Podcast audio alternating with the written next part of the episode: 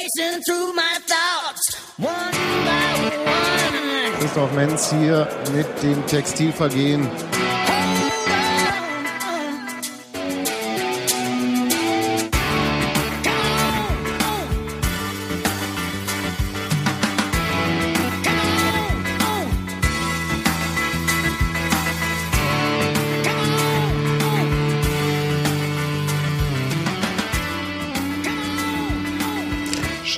Abend zum Podcast. Heute alle mit Headset, deswegen komplett ohne Küchenatmosphäre. Und wenn ich sage alle mit Headset, ist eigentlich jedem klar, wir sind nur zu dritt. Ist jedem das klar? Naja, Für jeden, der weiß, dass wir nur drei Headsets haben. wir haben mehrfach Also auf uns diesem ist es Niveau klar. gejammert. ja. Äh, ja, Robert ist da, Sebastian Abend. ist da Guten Abend. und ich sitze hier ebenfalls mit zugehaltenen Ohren. Alles ist super. Zu, Ähm, Spiel gegen Aue. Bei der Aufstellung habe ich mich ein bisschen gewundert und ich hoffe, es ging euch ebenso, sonst hätten wir nicht über das wir reden können. was denn? Hast du auch dieses? Hm, das ist mein Laptop. Das muss so. Das muss so? Nee, das muss nicht so, aber das ist okay, das hört man später nicht mehr. Kannst du mit dem Level Later rausholen. Okay. Fang nochmal an. Also nicht, nicht nur nicht von vorne, sondern nur äh, mit was wir machen. Union hat gegen Aue gespielt und ein bisschen überraschend war der Aufstellungszettel, ging mir jedenfalls so. Ich hoffe, es ging euch ähnlich, weil sonst könnten wir uns jetzt ganz schwer unterhalten. Ich habe den Ausstellungszettel ja nur vorgelesen bekommen. Ja, aber mir hat es ja gereicht, aufs Aber so ein Feld zu gucken. bisschen, huh. und zu sehen, Jerome Polenz spielt. Und ähm, das ist nicht so, also für Patrick Zundi, der natürlich gelb gesperrt war, aber man hätte hier umbauen können. Aber man, also Uwe Neuhaus hat sich für Polenz entschieden. Wir haben Daniel Göhlert gesehen und nicht etwa Ahmed Madoni, aber auch nicht Christoph Menz. Ähm, wir haben Steven Skripski gesehen. Okay, zudem gab es nicht allzu viele Alternativen und hat mich gefreut, dass er gespielt hat. Ja doch, es gab eine Alternative zu Skripski, aber da können wir nachher noch drüber reden. Jo. Ähm, Christopher Quiring hat sich jetzt das dritte Mal in Folge verletzt und wohl das dritte Mal dieselbe Stelle. Saison Darüber- aus? Fragezeichen. Darüber werden wir uns ein bisschen unterhalten. Und ähm, die Veranstaltungsreihe auf den Rängen gibt es kein Abseits, hat äh, die dritte Veranstaltung hinter sich gebracht. Und darüber wollen wir auch ein bisschen reden. Klingt so negativ. Hinter sich gebracht. Nee, gar nicht. Also Nee, nee. gar, gar, gar nicht Alles Wertung. gut. Sebastian, gießt dich noch einen Schluck Mate ein? Prost. Prost. Ähm, ja, fangen wir an mit dem Spiel, oder? Ja, fangen wir mit dem Spiel. Ähm, ich war ja äh, als einziger von uns dreien Mhm. im Stadion.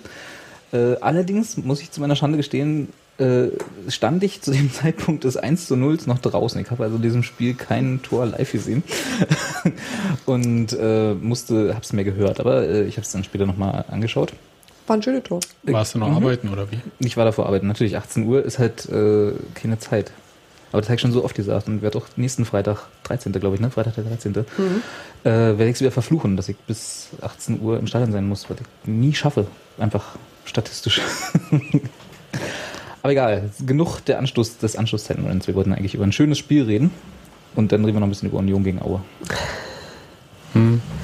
Das schöne Spiel war. schönes Spiel. Es war ein anstrengendes Spiel. Es war insofern ein anstrengendes Spiel, dass es ähm, von den emotionalen Verlauf, sag mal, äh, ein ziemlich, ziemlich anspruchsvolles Spiel war. Also man hat, äh, es war kein schönes Spiel, man hat nicht irgendwie die ganze Zeit auf dem, also ich habe nicht da gestanden und habe gedacht, boah, jetzt sind sie wieder zu alter Form zurück, ja, zu dem, was man, was wir irgendwie vor ein paar Wochen bei Union alle noch gut fanden und jetzt kam ja dann diese ja, Mini-Krise äh, dazwischen. Ich glaube, keiner hat das Wort Krise benutzt. Nein. Okay. Ich habe es jetzt auch das erste Mal so benutzt. Ich weiß, weiß ja, mir fällt es schwer, diese letzten Spieltage irgendwie zu beschreiben und ich würde tatsächlich das Spiel gegen Aue da auch noch mit dazu zählen, weil es war. Hänger, Durchhänger, Das ist Abhänger. ein anderes Wort für Mini-Krise.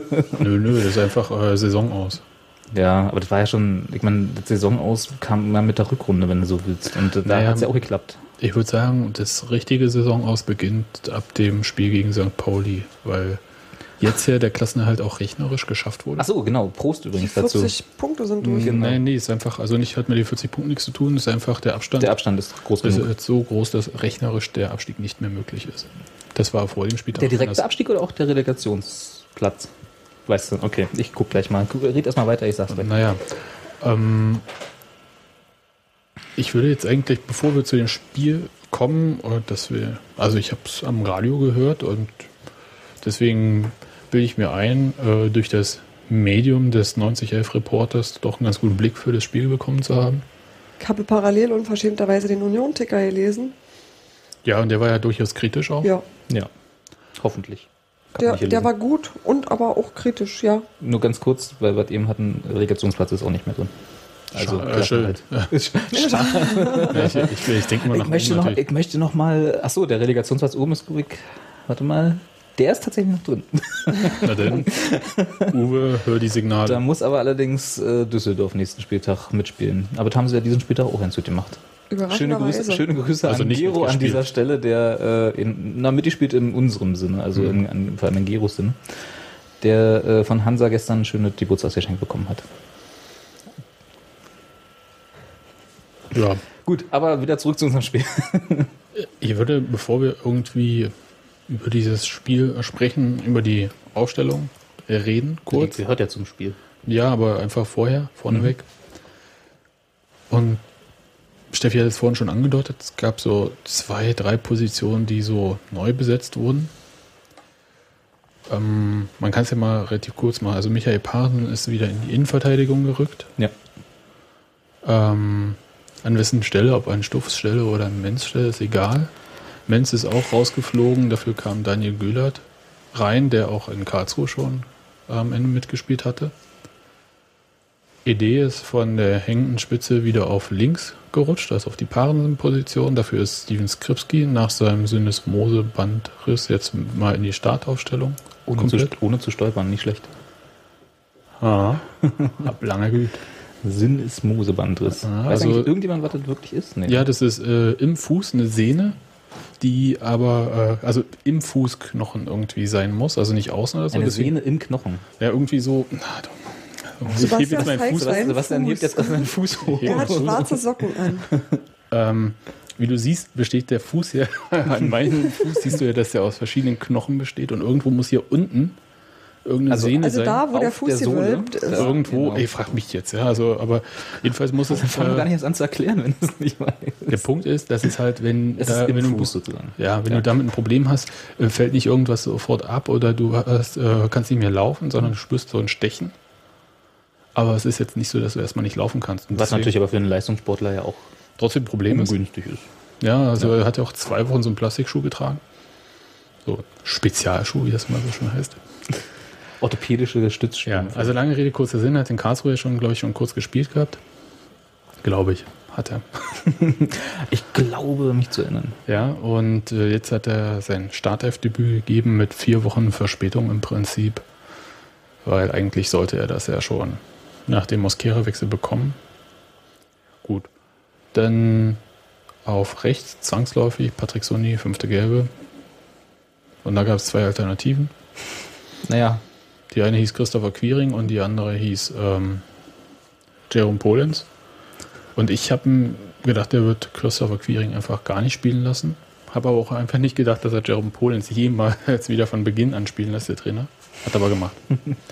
Also in meiner Welt hätte, wie ich gedacht habe vorher, wenn ich Trainer gewesen wäre, äh, hätte Shindu Idee auf rechts gespielt. hm. Auf links Micha Parensen und Menz in der Innenverteidigung. Menz Göllert, das dynamische Duo. Es ist ja egal, wer da hinten äh, das Pärchen macht, das ist ja immer ein dynamisches Duo. ist immer nur die Frage, wer Batman und wer Robin ist. Na, äh, ich glaube, Göllert wäre eher so ein Batman. Rein von der Statur her. So. Aber egal. Äh, zum Glück bist du ja nicht Trainer. Insofern, ich habe mich ja sehr gefreut darüber, dass Polenz in der Startelf stand, ehrlich Weil? gesagt. Einfach persönlich, weil ich glaube, also jetzt, ich kenne ihn ja nicht und habe jetzt keinen Kontakt mit ihm, aber so nach seiner Geschichte, das ist so eine, so eine schöne Comeback- Comeback-Story. das ist so, so Hollywood, weißt du? Da hast du dann irgendwie zwei Jahre bist du völlig abgeschrieben und dann bist du doch wieder in der Startelf. Ist jetzt nicht, dass das Spiel irgendwie was bedeutendes wäre, aber wenn es jetzt der Super Bowl gewesen wäre, dann wäre es noch besser gewesen. Aber, Und dann die entscheidende Vorlage ne? ja. Mhm. Oder einen entscheidenden Touchdown selber machen oder so. beim Fußball. Ich sag ja Super Bowl. Mhm. Hm.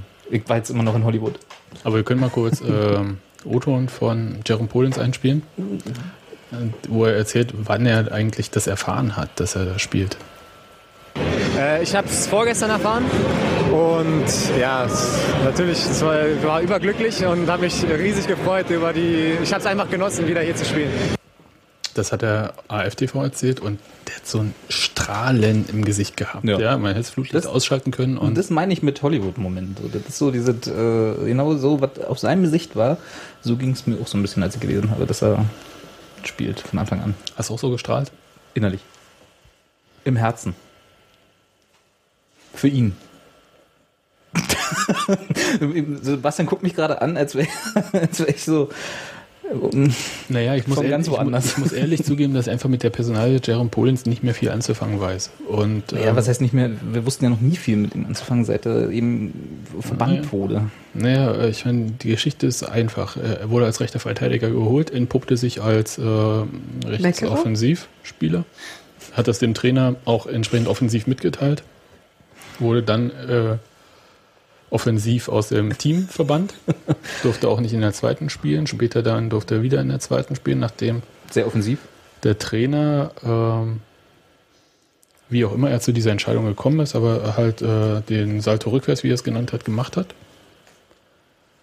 Sehr relativ einfach. Ich meine, er hat noch zweieinhalb Jahre Vertrag gehabt, als er suspendiert wurde. Hm. Also hat jetzt immer noch bis 2013 Vertrag. Den kann man nicht einfach da absitzen lassen. Aber dennoch war äh, von Jerome Polenz auch nach der, sage ich mal jetzt mit den Anführungszeichen, die mal keiner sieht, Gnadigung, ja zunächst nichts zu sehen. Na, wenig. Und deswegen meine Nee, ich. äh, nichts. Der doch, doch, durfte mal mit im Mannschaftsbus sitzen. Nein, der hat auch gespielt. Und ähm, das meine ich aber, dass er halt, äh, dass ich mit der Personalie mit wenig anzufangen weiß. Ähm, der hat äh, zwischendurch mal Stürmer gespielt. Und das gar nicht mal so übel, Ja. Aber auf keinen Fall rechten Verteidiger. Na, Das ist interessant. Also das ist so, also es ist nicht so, dass der Trainer irgendwann gesagt hat, stimmt, ähm, rechter Verteidiger war eine doofe Idee mit Jerome Polens. Ähm, zumindest nicht halt öffentlich. Kann ja sein, dass er intern tatsächlich gesagt hat. Ja, aber mir fehlt so ein bisschen der Plan, was man mit Jerome Polens eigentlich nächstes Jahr noch machen möchte. Naja, das du an welcher Paaren sind. Manche Menschen haben einfach viele Qualifikationen, man muss die nur entdecken. Ja, aber Jerome Polens, ähm, Könnte- Collins dann ab nächster Saison zweiter Torwart hinter Winkel? ja, ich, ich wollte gerade sagen, es ist ein bisschen schwer, sich das jetzt vorzustellen. Marc Ferze, äh, da kommt er im Prinzip nicht vorbei. Es sei denn, hat er sich die fünfte Gelbe jetzt abgeholt? Hast du geguckt? Ähm, nein. Hat er nicht. Gut, dann äh, kommt auch an Marc Ferze weiterhin nicht vorbei. Auf rechts äh, waren Christopher Quiring Patrick Sundi. Im nächsten Spiel steht da wieder Patrick Sundi, sehr wahrscheinlich. Ja. Im Sturm, ähm, auch wenn Silvio nicht zurückkommt, ist Kripski Terodde, das Pärchen. Warum auch nicht? Ja, also äh, ich sehe einfach keinen Platz für Jerome Polens. Hm. Vielleicht überrascht uns Neuhaus ja tatsächlich, dass er. Du Ins Tor. Nein. Obwohl, wer weiß.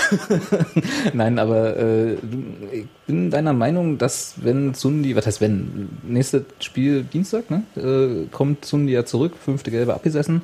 Naja, der wollte einfach Ostern mit der Familie feiern, Sundi. Aber sag Hätte er mal, sonst zu- nicht machen können? Ja, Gründonnerstag schon. ähm, ja. Ja. Hat Sony in den letzten Spielen eigentlich immer die volle Distanz gespielt oder hat der nicht eigentlich eher mal 70 Minuten gespielt? Kam der nicht auch immer mal später rein? Also der war doch auch jemand, den man eigentlich relativ oft eingewechselt hat. Hm. Und das auch so mal zu teilen, hat. ja, und das so zu teilen Das ist. war so lange, wie Chrissy Quiring gespielt hat. Hm. Und seit dem Bochum-Spiel ist eigentlich Patrick Sonny da.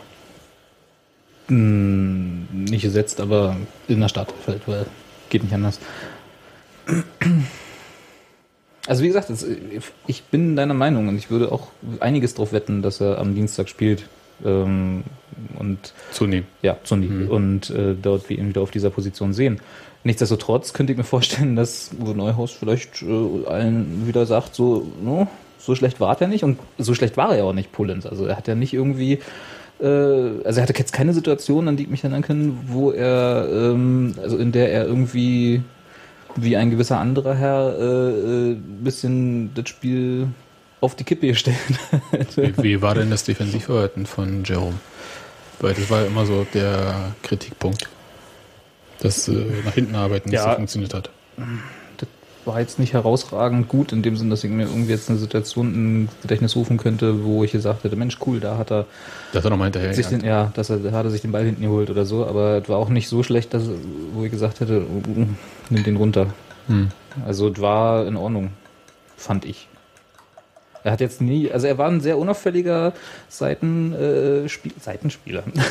ein sehr unauffälliger Seitenspieler. Flügel. Flügelspieler, danke, das war das Wort. Und äh, insofern vielleicht auch fehl am Platze, weil auf dem Flügel brauchst du ja jemanden, der irgendwie mit Huch spielen kann, um mal dieses Fachwort hier zu benutzen. Mit was? Mit Huch. ja, der einfach schnell ist und technisch beschlagen. Huch. Ja, Huch. Das- Zack, schon wieder erleuchtet. Ja, siehst du? Sebastian hat wieder was gelernt. Wo, und da ist halt nämlich genau das, wo ich mich nach dem Spiel auch gefragt habe, wenn jetzt tatsächlich äh, Quiring ist wieder verletzt, äh, so wie es jetzt im Moment aussieht, und äh, Polens äh, mh, nicht wirklich gesetzt in der Startelf und Sundi ist wieder einsatzfähig, Einsatz, er darf wieder mitspielen. Äh, Sundi ist aber nun auch niemand, der ist zwar schnell, jetzt nicht so schnell wie Quiring, aber er ist halt für mich in den letzten Spielen auch nicht der Techniker von dem Herrn gewesen, der irgendwie nach einem Sprint an der Seite noch eine gute Flanke in den Strafraum bringt und die möglichst genau. Und deswegen, Bist ein bisschen Queering verwöhnt haben. ja, ja, Ist aber auch schwer, ähm, wenn man Chrissy Queering in Normalform hat, hm. jemanden äh, als Ersatz hinzustellen, der schneller ist. Ne? Schneller ja sowieso. Wie gesagt, schneller ist eh vorbei. also in hundertprozentiger Topform läuft der, glaube ich, allen weg. Äh, und, äh, aber dann halt noch, wenn er dann zur Grundlinie gesprintet ist oder kurz vor der Grundlinie, noch die Flanke so reinzubringen, dass dort in der Mitte äh, ein Simon Terodde steht, der daraus was machen kann, oder ein Silvio steht, wenn er wieder gesund ist, der daraus, der daraus was machen kann. Das habe ich halt bei äh, Zundi noch in den letzten Spielen, seit Quiring nicht mehr da ist oder da war, nie so gesehen, dass ich gesagt habe, Mensch, ja, der macht da auf der Position auch was her. Ja, er spielt einfach anders, muss ich sagen. Mhm. Also, Du, ja, also der hat auch mehr so. Drang in den Strafraum. Naja, aber der hat zum Beispiel in Karlsruhe wirklich eine super Chance äh, herausgespielt gehabt, wo er von der Grundlinie aus in den Strafraum rein ist und dann Hm? wäre der Ball ins Tor gegangen, wenn dieser Karlsruher Spieler den nicht irgendwie von der Linie gekratzt hätte und an den Pfosten gehauen. Naja, Hm, Er ist auch nicht schlecht. Ich sage ja nie, ich, hab- wie gesagt, ich habe Zundi nie als gefällt jemand mir gesehen. jedenfalls immer besser, seitdem er regelmäßig spielt. Hm, auch das würde ich unterschreiben, ja. Aber ich glaube, er ist noch nicht so weit, dass er Queering da irgendwie. Er passt auch nicht in dieses in dieses äh, Mittelfeld- und Angriffsspiel, was irgendwie Union ausgemacht hat in den letzten Wochen vorm, vor der Rückrunde. Merkt man, dass ich so ein bisschen melancholisch bin, was das gute Spiel angeht, wenn Ja, ein bisschen. nicht mehr so da ist. Na gut, und äh, Skripsi hatten wir ja schon, das äh, war ja dann klar. Wie gesagt, aber da, Einer auch, fehlt, auch ne, da würde ich dieser Runde. Moment, äh, Ja. Skripski, weil Steffi vorhin sagte, auch der war alternativlos. Äh, stimmt nicht ganz. Nee, nicht auch. Also der war für mich tatsächlich der Einzige, wo ich dachte, wen willst du noch bringen? Wer blieb denn jetzt noch übrig? Da ist mir erstmal keiner eingefallen. Das ist auch richtig. Also Idee als hängende Spitze wie in ja, Karlsruhe, Belaid. als hängende Spitze wie noch nie gesehen. Oder eine Spitze. Nur Nein, das, Simon. das spielt Union Spielt er nicht mehr, ne? aber ginge auch. Das Ganz ist quasi Ja. die Hertha-Taktik. Ja. Auch mal ein Heimspiel gegen einen äh, Fastabsteiger auch mal mit einer Spitze spielen. Kann man mal machen. Muss man aber Muss nicht. man nicht machen. Bin auch sehr froh, dass er das nicht gemacht hat, Ja, aber es ging, ginge. Der Punkt ist, was, was mich irgendwie so wundert, ist, dass Tijani Belaid auch hier, also wo jetzt wirklich mal die Möglichkeit gewesen wäre, ihn in die Startelf zu stellen Und mal richtig was zu machen. und einfach auch zu sagen, pff, Wobei, als was willst du ihn in die Stadt erstellen? ich Als hätte hängende hängende Spitze? Spitze, klar. Hinter Terodde anstelle von Skripski? Ja, keine hängende Dann hast-. Äh, Deswegen, aber dann hast du ja im Prinzip de facto nur eine Spitze und das haben wir gerade gesagt, machen sie nicht mehr. Ja, es sind anderthalb, das ist wieso, das hat er ja mit ED in Karlsruhe gespielt. Dann siehst du trotzdem unten. Nee, egal. Das Ähm, lag nicht an. Nee, das lag nicht an vorne, das stimmt. Ja, ach, ich tue mich mal so schwer. Ich finde tatsächlich bei aller Liebe für Belaid, äh, und also Ich find, Liebe in äh, dem Sinne, dass, dass ich ihn wirklich gerne mal 90 Minuten spielen sehen würde, äh, in einem System, was ihm zugutekommt. Äh, ich finde keinen Platz für ihn. Naja, ich finde einfach, also mein Gefühl ist, dass man, so wie Union jetzt spielt, mit Raute, also so ein quasi fast klassisches 4-4-2, dass man sich da, weiß nicht, zu leicht ausrechenbar ist, weiß ich nicht, aber es ähm, vielleicht nicht unbedingt flexibel genug. Hm. Und äh, mit so einer hängenden Spitze, die geht halt nach vorne und die arbeitet, also ist halt irgendwie, ach, die Zeit der echten Stürmer sagt man immer, ist so ein bisschen vorbei, weißt du? Und das, nee, es ist, äh, wisst ihr, was ich meine? hier. Ja, ja. ich werf mal Geld rein, aber es ist so, ich habe es ja gesehen, also auch Skripski hat sich ja fallen lassen, beziehungsweise Terodde lässt sich dann fallen und das ist sowieso nicht so, dass die beide da vorne rumhängen und dann irgendwie nichts machen und äh, da abwarten. Die sind schon flexibel genug, aber es ist halt auch dann eine Position, die Belaid hätte auch spielen können. Vermuten wir. Ähm, der Punkt ist aber auch der, dass ähm, der Trainer ganz klar gesagt hat, dass er die Spiele eigentlich bis Saisonende Steven Skripski äh, geben wollte, um ihm die Chance zu lassen, sich zu präsentieren, den hervorragenden Abschluss, den er im Training zeigt, auch im Spiel zu beweisen und halt auch zu lernen, sich gegen ähm, Defensivspieler im Herrenbereich, wie das so schön heißt, durchzusetzen. Aber damit ist ja quasi schon Damit ist Belaid im Prinzip weg, oder? das Schicksal besiegelt, oder? Ja, das Also- hatten wir ja letztes Mal schon. Ja, ja, ich weiß, ja, aber das ist ja. Man hat ja immer noch so Hoffnung so von Also ich kann, Spieltag zu ich, ich, Spieltag, dass er ja, doch noch mal irgendwie ich, ich habe es ja auch bekommt, gehofft, aber es ist, äh, es ist tatsächlich richtig. Ähm, wenn er die Prämisse äh, pro Skripski Hm. äh, setzt, was auch schwer wäre, wenn Silvio und Terodde fit wären, die so zu setzen. Ja. Und ähm, Matuschka ihm nicht den Gefallen tut, sich zu verletzen. Und Matuschka muss sich beweisen in der nächsten Saison. Dann muss ich vor allem in den nächsten Spielen beweisen.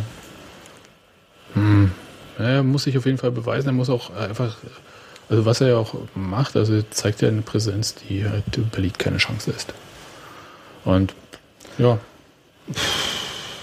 mal, also ich äh, mache mir da nicht viel Hoffnung, dass wir viel von Belaid noch sehen werden und äh, von Anschlussvertrag, da gehe ich auch nicht von mir aus. Nee. Ich ehrlich gesagt auch nicht. Und das ist gerade so schade, weil du hast das ja gerade angesprochen, ne? Matuschka. Ich sehe ihn tatsächlich als jemanden, nun gut, der ist jetzt genauso alt wie ich. Ja? Ich kann ihn nicht mal wirklich als alten Herrn bezeichnen. Der ist jünger als ich. Ja. Also dann kannst du ihn erst recht nicht als alten Herrn bezeichnen. Aber ich habe ich hab nach dem Spiel äh, kurz äh, Gero gesehen, der mir dann Der überschlägt. älter ist übrigens. Äh, Der älter ist als äh, Wir alle Wir alle zusammen. Ich rechne noch. Ähm, der äh, mir sagte, und da musste ich ihm tatsächlich äh, recht geben, dass wir unser gespartes äh, Phrasengeld für diese Saison diesmal nicht der Jugend von Union zugutekommen lassen würden, sondern lieber Matuschka einen Weight Watchers Code bezahlen davon. Ein bisschen natürlich ein bisschen gemein ist, aber äh, er war tatsächlich äh, auch wieder in diesem Spiel ab der, ich sag mal, 75. Minute ungefähr völlig abgemeldet für mich. Und in der zweiten Halbzeit äh, gedanklich und auch körperlich langsamer als irgendwie seine Gegenspieler, gegen die er da stand. Ab der 75. Minute noch verstärkter körperlich als gedanklich, aber irgendwie die zweite Halbzeit hat Matuschka so gar nicht stattgefunden für mich. ja, der hat ja immer noch mit seinem, also der nimmt ja wohl noch Medikamente irgendwie und so weiter gegen Woran? Schnupfen. Du meinst Hustensaft oder wie? Woran es auch immer liegt. Das ist halt, ich weiß ja, Was dass das kann, denn das sagen? Der kann. Trainer hat gesagt, Schnupfen und ähm, Stoffhusten. Das, bei Stoff haben sie ja dann gesagt, dass es eine angehende Lungenentzündung war. Und äh, ja, was das nun, also Schnupfen, keine Ahnung. Das ist halt eine Erkältung. Ja, Mein also Gott. ich weiß ja auch, dass das Und anders damit ist, kann. dann, ist man nicht äh, 100% leistungsfähig. Und Ja, äh, trotzdem aber- spielt Belaid nicht. Ja, das ist ja, das ist ja genau das, was ich meine, dass es so, dass es so schade ist, weil wenn das so perspektivisch so weitergeht, ich meine, äh, Matuschka genauso wie wir wird auch nicht jünger. Um jetzt noch, ich habe leider kein Geld dabei. Kannst du mal für mich, äh, wirf mal ein. Wirf mal. Ja, das äh, verdient werf eigentlich schon Geld für dich einen ein. Euro. Das ist sehr nett von dir. Ähm, aber und ich sag mal, Queering mit einem Schnupfen, ja, spielt sicherlich prozentual anders im Vergleich zu 100% Queering als Matuschka mit einem Schnupfen im Vergleich Da zu 100%. sind aber auch 20 Jahre Unterschied dabei. Ja, das ist ja auch nichts Schlimmes. Zehn, aber egal. das ist ja auch nichts Schlimmes und das ist auch überhaupt, ich will jetzt Matuschka da auch überhaupt nichts wegnehmen. Wie gesagt, er ist immer noch hilfreich in seinen, und wenn er. Aber du lichte willst, dass er Momente jetzt hat, irgendwie, du darfst äh, Margarine und du darfst Aufschnitt und so. nur ein ich will so fieses- bleiben, wie ich bin. fieses äh, äh, Nachspiel äh, noch unter der Emotionen der letzten 20 Minuten und so. Aber das war, es war so, so, so schade. Also es war nicht mal so, dass ich mich wirklich geärgert habe darüber. Ich fand es nur so schade, dass er, wenn er einen Leistungsabfall hat, so einen krassen Leistungsabfall hat. Weißt du, was ich meine? Guckst mich so an, als würdest du es nicht wissen oder mich nicht verstehen. Doch klar. Das erinnert an äh, Marco Gebhardt in der Saison, bevor er Hm, aufgehört so hat. Das der Art, erinnert an Junga Mohani, bevor er aufgehört hat. Ja. Klar, das hast du schon ein paar Mal gesehen bei Union. Das waren aber Leute, die irgendwie äh, für viele andere Sachen wichtig waren und die du deswegen, solange es ging, einfach dabei erhalten hast. Du wusstest dann nur, die müssen halt zu 70., 75. raus. Und gerade dahingehend ist es schade, dass Belaid keine Chance bekommt. Ja. Weil der Hat er doch in dem Spiel wieder bekommen. Ab der äh, 73. oder wann wurde er eingewechselt? Äh, 73. Ja, für ED kam er. Ja. Und äh, Auf welcher Position hat er dann gespielt? Hat- Hast du geguckt? Hat er wirklich auf links dann gespielt mh, also er hat zumindest mit einem Linksbezug gespielt, wenn man das so sagen. Also er hat sich nicht hinter Matuschka eingeordnet. So zwischen Karl und Matuschka irgendwo, das war nicht. Hm. Ähm, ich kann ja mal, ich kann ja mal hier die Heatmap aufmachen. Aber er hat, er hat tatsächlich, also, weißt du, ist so, wenn, wenn du weißt, dass du, dass du so einen verdienten Spieler, der in seinen guten 100% Spielen wirklich die Mannschaft nach vorne treiben kann, so wie Matuschka, der einfach da ist für die Mannschaft und gut spielt. Wenn du weißt, dass es jetzt nicht mehr noch zehn Jahre sind, die er dem Verein helfen kann, weil es halt einfach irgendwann ist die Karriere vorbei. So, er hat ne? noch so schade ein ist. Jahr Vertrag. Er hat noch ein Jahr Option Vertrag. Auf ein zweites Jahr. Genau, das wissen wir ja auch alle. Aber und genau das müsste eigentlich auch äh, jemand wie Neuhaus, weißt du, Mit Neuhaus. Wahrscheinlich mehr als wir, aber äh, weißt du, und dann einfach so jemanden wie Belaid, wo ich jetzt vermuten würde, dass er sich in diese Rolle in der Zeit, in der Matuschka ausläuft, Mhm. ganz böse gesagt, äh, wo man Belaid aufbauen könnte und in diese Rolle reinlernen lassen könnte, dass er so offensichtlich Das wäre ein schöner Wechsel, meinst du? ja, das wäre so, so, so Crossfade. Von der Spieleraufbau her. So, äh, Crossfade. ein Crossfade. Antiparallel. Was ist denn Antiparallel? Kreuz. ja, ne, ne, was ist ein Crossfade? halt, Ich versuch's ein Spieler Deutsch läuft, ja, ja, ein Spieler läuft so ein bisschen aus, klingt total fies und so, aber so wäre es ja, und ein Spieler baust du auf, auf der gleichen Position. Oder du machst halt bei ganz andere, du pushst Steven Skripski und verkaufst ihn dann meistbietend und holst davon Und holst ganz dafür jemand anders. Lionel Messi in Zum sein- Beispiel. Ja, weil der wäre ja was für uns. Weil der die Atmosphäre in der alten Fürsterei so gut findet. Genau. Das ist doch das Argument, oder? Okay. Gut, ähm, der Trainer überrascht uns bestimmt alle und äh, danach ist zwei Jahre Vertrag für Tijani Belaid. Ich sehe es jetzt schon kommen. Genau. Und, Weil er im äh, Training so gut war, das können wir aber alle nicht wissen. Ja. Ich hätte nichts dagegen. Nee, Nö. dann kommen wir mal zu, mh, zu dem. wir haben noch einen Daniel Göhlert auf dem Zettel zu stehen. Denn den mir, erklärt mir, also ich bin ein großer Daniel Göhlert-Fan, das muss ich ehrlich zugeben. Ich Der mag ihn ewige einfach. Göhlert. Weil er, genau. Aber ähm, Auch noch Vertrag bis 2013? es wären im Angebot gewesen Ahmed Madouni und Christoph Menz. Ja. Ja. Und im Normalfall spielt natürlich Christoph Menz. Ja, wäre meine Vermutung gewesen. Aber was ist schon normal? Ja, das ist schon normal. Christoph Menz hatte in Karlsruhe, weiß ich nicht, jetzt nicht die Riesenprobleme, aber der sah halt bei dem ersten Tor ziemlich doof aus, aber genauso doof wie Stuffi in dem Moment, weil der Pass genau in der Mitte zwischen Menz und Stuff damals durchging und Damals. naja, vor einer Woche. Fast. Ja.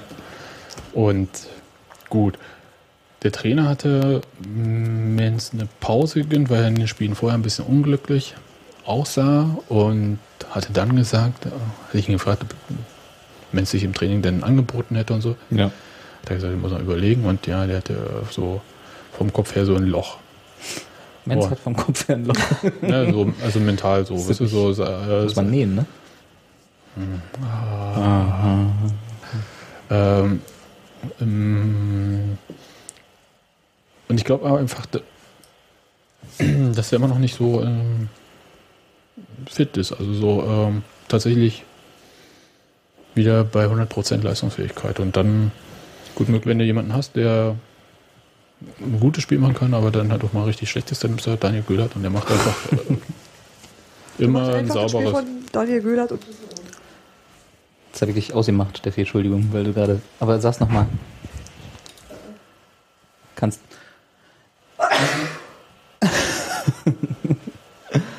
ähm, Komm, gib mir mehr. Ähm, also, ging mir mehr. Also ich finde das total plausibel, ähm, Göhlert da hinzusetzen und ja, einfach der macht mit seiner Erfahrung immer saure Spiele. ja, Keine riesige Ausreise nach oben, aber auch keine nach unten. ja. Äh, ist immer, Halt ja eigentlich das, was du in der Abwehr brauchst, ne? Du brauchst eine stabil, einen stabilen, Ja. äh, äh, verlässlichen Spieler dort. ja, aber du merkst auch, dass er äh, bei manchen Punkten einfach äh, nicht mehr so schnell hinterherkommt wie vorher. Das, äh, manches macht er durch Stellungsspiel. Ja. Und äh, andere Sachen. Ja, Spielaufbau war das, was äh, der Trainer irgendwie bemängelt hatte. Und ich glaube, in den letzten Spielen ging es ihm jetzt nicht mehr um den Spielaufbau, sondern geht es wieder darum, hinten ein bisschen dicht zu machen. Komisch, ne? Vor allem so nach den letzten Spielen.